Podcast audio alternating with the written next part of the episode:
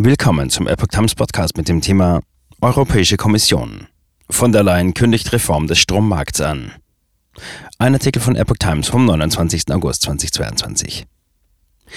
Angesichts immer weiter steigender Energiepreise hat EU-Kommissionspräsidentin Ursula von der Leyen eine Reform des europäischen Strommarkts angekündigt. Die Kommission arbeite an einer Sofortmaßnahme und an einer strukturellen Reform des Strommarkts, sagte von der Leyen am Montag in der slowenischen Stadt Bled bei einer internationalen Konferenz.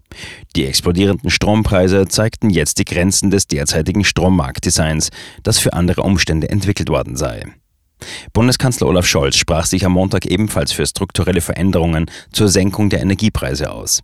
Er zeigte sich offen für eine Energiepreisbremse auf europäischer Ebene. Die gegenwärtigen Strompreise ließen sich nicht rechtfertigen, betonte der Kanzler zur Frage, ob er Preisdeckel befürworte.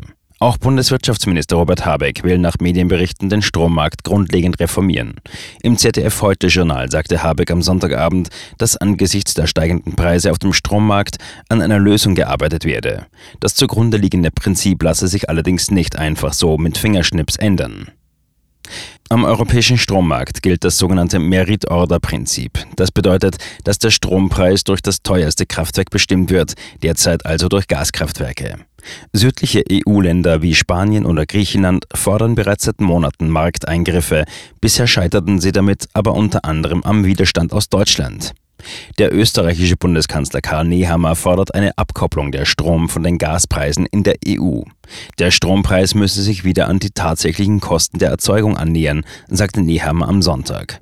Bei einem Dringlichkeitstreffen der EU-Energieminister kommende Woche, das die tschechische EU-Ratspräsidentschaft angekündigt hat, werde auch das Thema Entkopplung auf der Tagesordnung stehen, kündigte Nehammer an.